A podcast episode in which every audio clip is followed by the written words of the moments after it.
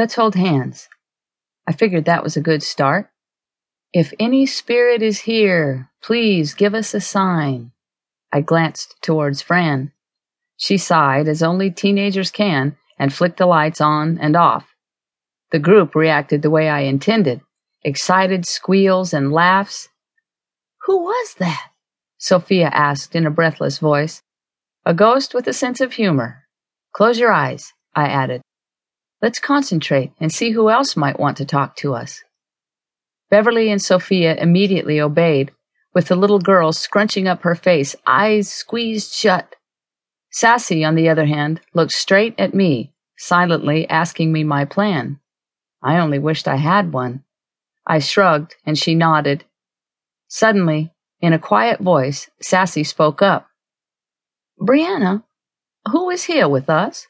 I can hear someone snapping their fingers. Is that a spirit trying to get my attention? Sophia's eyes opened wide. My daddy used to do that. Remember, Mom? Dad would listen to you singing and he'd be snapping his fingers. You said he was keeping the beat. Right, Mom? Beverly looked from Sophia to Sassy and then to me. It was clear she wasn't sure what to think. I had a strong feeling Beverly wanted to believe as much as Sophia. This was probably a bad idea. I might not have gone through with it, except for Sassy. Beverly nodded. You're right, Sophia. Daddy did like to snap his fingers. Do you hear anything else, Sassy? I'm not sure. I think the spirit is singing and snapping his fingers to the beat. It's all very faint. Sassy closed her eyes. So did Beverly and Sophia. I just watched, anxious to see where this was all headed. Even Fran seemed intrigued. Suddenly, Sassy spoke again. Anyone ever heard the song Walking After Midnight? I used to sing that song at Tiny's on karaoke night. It was Mort's favorite.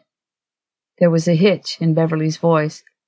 Though her eyes were closed, tears began trickling down her cheek, and she began to sing. I go out walking after midnight, out in the moonlight, just like we used to do. I'm always walking after midnight, searching for you.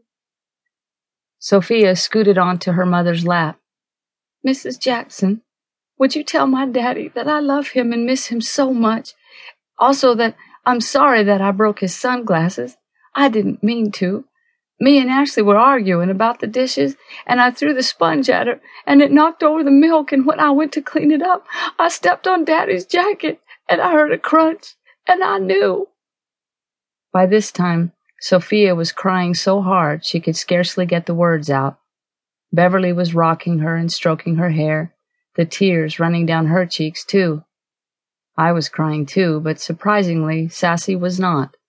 She calmly got up and got the box of tissues from the bathroom, gave some to each of us.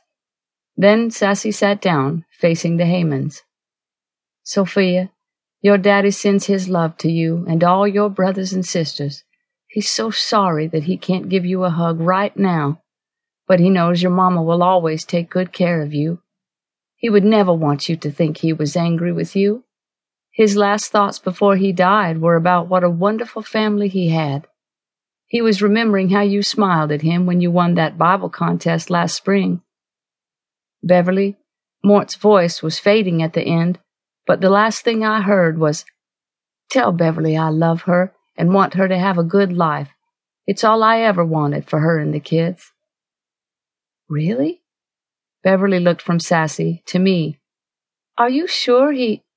Fran got off the bed and went to the light switch near the door. She flicked the lights on and off twice, opened the door, walked through it, and shut it behind her. Although the group didn't see Fran, they did see her actions.